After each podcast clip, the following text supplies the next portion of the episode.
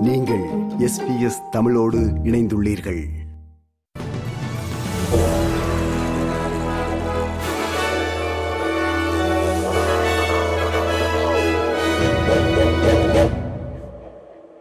நேர்களுக்கு வணக்கம். இன்று நவம்பர் மாதம் பதினெட்டாம் தேதி வெள்ளிக்கிழமை. ஆஸ்திரேலிய செய்திகள் வாசிப்பவர் குலசேகரம் சஞ்சயன். எம்எச் செவன்டீன் விமானம் சுட்டு வீழ்த்தப்பட்டது தொடர்பாக நெதர்லாந்து நீதிமன்றம் வழங்கிய தீர்ப்பை வரவேற்ற பிரதமர் அந்தனி அல்பனீசி நடந்தது பயங்கரவாதத்தின் கொடூரமான செயல் என்று முத்துரை குத்தியுள்ளார். உக்ரைனில் எம்எச் செவன்டீன் விமானம் இரண்டாயிரத்தி பதினான்காம் ஆண்டு சுட்டு வீழ்த்தப்பட்ட வழக்கில் ரஷ்ய முன்னாள் உளவுத்துறை அதிகாரிகள் மற்றும் உக்ரைன் பிரிவினைவாத தலைவர் ஒருவருக்கு ஆயுள் தண்டனை விதிக்கப்பட்டது. விமானம் சுட்டு வீழ்த்தப்பட்டதில் முப்பத்தி எட்டு ஆஸ்திரேலியர்கள் உட்பட இருநூற்றி தொன்னூற்றி எட்டு பேர் உயிரிழந்தனர். குற்றம் சுமத்தப்பட்டவர்கள் ஒருபோதும் நீதியை எதிர்கொள்ள மாட்டார்கள் என்ற அச்சம் அதிகரித்துள்ளது. அவர்களுக்கு அடைக்கலம் கொடுப்பதை நிறுத்துமாறு பிரதமர் ஆந்தனி அல்பனீசி ரஷ்யாவிற்கு அழைப்பு விடுத்தார். It is good uh, that there's been cooperation between Australia and the Dutch uh, security and police forces. Uh, we've gone through this legal and court processes, and we call upon uh, Russia uh, to hand over uh, for justice uh, the people who are involved in this and who've been found to be guilty in absentia. மியன்மாரில் இருபத்தியோரு மாதங்களுக்கும் மேலாக தடுப்பு காவலில் வைக்கப்பட்டிருந்த பேராசிரியர் Shawn டேர்னோ நாடு திரும்பி தனது குடும்பத்துடன் மீண்டும் இணைந்துள்ளார் பதவி நீக்கம் செய்யப்பட்ட மியன்மார் அதிபர் ஆங் சாங் சூச்சியின் முன்னாள் ஆலோசகர் இன்று காலை மெல்பேர்னில் தரையிறங்குவதற்கு முன்பு நேற்றிரவு பேங்காக் சென்றார். கடந்த ஆண்டு பிப்ரவரி மாதம் நடைபெற்ற ராணுவ கவிழ்ப்புக்கு பின்னர் பேராசிரியர் ஷான் டேர்னோ கைது செய்யப்பட்டார்.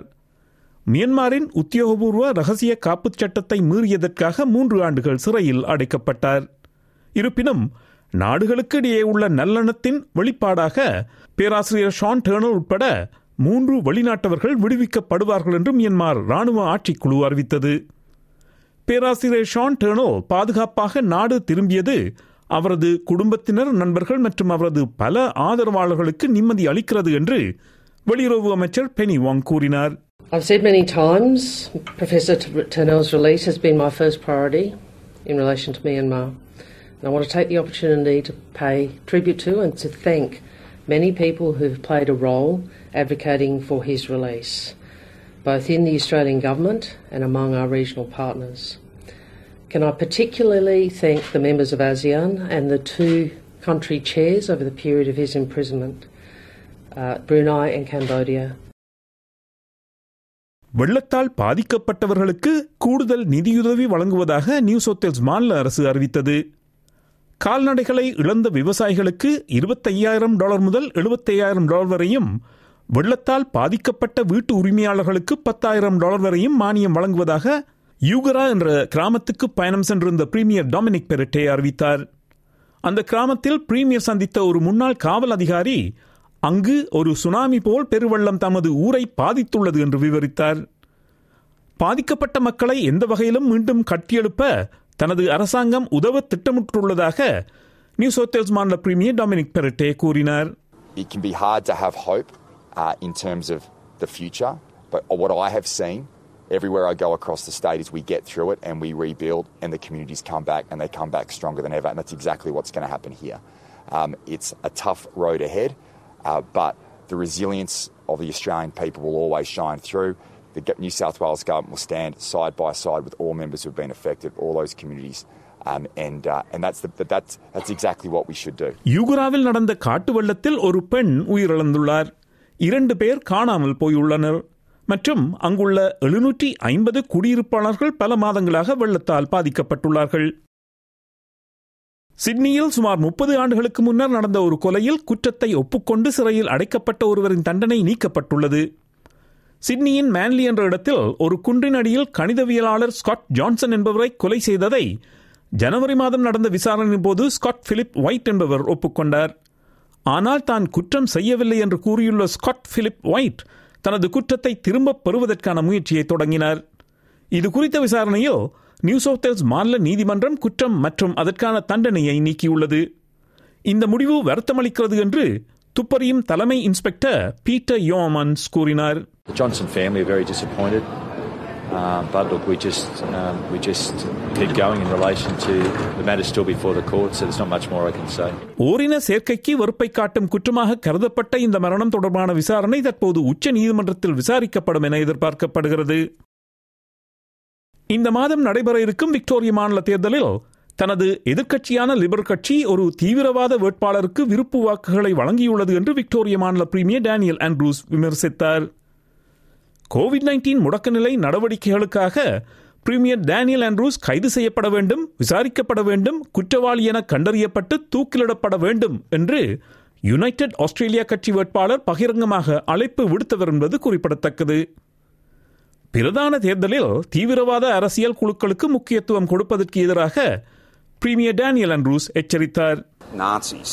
That's who's getting preferences from the Liberal Party and racists and conspiracy theory conspiracy theorists is the most polite way you could describe some of the people that the liberals are preferencing.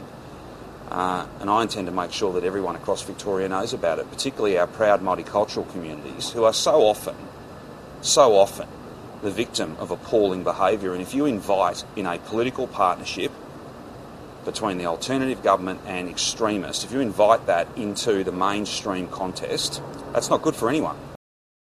Covid nineteen தொற்றாளர்களின் எண்ணிக்கை அதிகரித்து வருவதால் மேலதிக சுகாதார நடவடிக்கைகள் எடுப்பது குறித்து மாநில சுகாதார அதிகாரிகள் ஆராய்ந்து வருகிறார்கள். அதிக மக்கள் தொகை கொண்ட மூன்று மாநிலங்களில் கோவிட் நைன்டீன் தொற்றாளர்களின் எண்ணிக்கை கடந்த இரண்டு வாரங்களில் இரட்டிப்பாகியுள்ளன இருந்தாலும் தீவிரமாக நோய்வாய்ப்பட்டவர்கள் எண்ணிக்கை குறைவாகவே உள்ளது. நோய் தொற்று வீதம் அதிகரித்து வருகின்ற போதிலும் நியூ சவுத் வேல்ஸ் விக்டோரியா மற்றும் குயின்ஸ்லாந்து மாநிலங்களில் ஐம்பது பேர் மட்டுமே தீவிர சிகிச்சைக்கு அனுமதிக்கப்பட்டுள்ளதாக அம்மாநிலங்கள் அறிவித்துள்ளன. நியூ சவுத் வேல்ஸ் குயின்ஸ்லாந்து மேற்கு ஆஸ்திரேலியா மற்றும் ஏசிடியில் உள்ள சுகாதார அதிகாரிகள் பொது உட்புற பகுதிகளிலும் பொது போக்குவரத்திலும் முகக்கவசங்களை அணியுமாறு பொதுமக்களை கேட்டுக்கொள்கிறார்கள். இனி இன்றைய நாணய மாற்று நிலவரம். ஒரு ஆஸ்திரேலிய டாலர் அறுபத்தி ஏழு அமெரிக்க சதங்கள் இருநூற்றி நாற்பத்தி மூன்று இலங்கை ரூபாய் முப்பத்தைந்து சதங்கள் ஐம்பத்தி நான்கு இந்திய ரூபாய் எழுபத்தி மூன்று காசுகள் தொன்னூற்றி இரண்டு சிங்கப்பூர் சதங்கள் மூன்று புள்ளி பூஜ்ஜியம் ஐந்து மலேசிய ரிங்கிட்.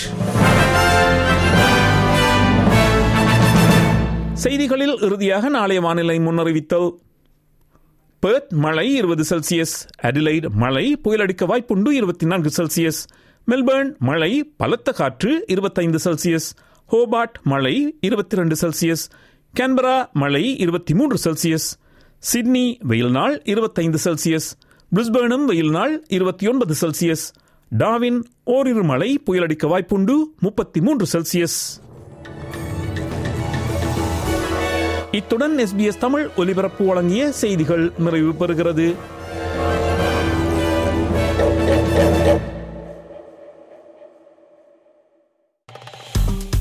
விருப்பம் பகிர்வு கருத்து பதிவு. லைக் ஷேர் காமெண்ட் எஸ்பிஎஸ் தமிழின் ஃபேஸ்புக்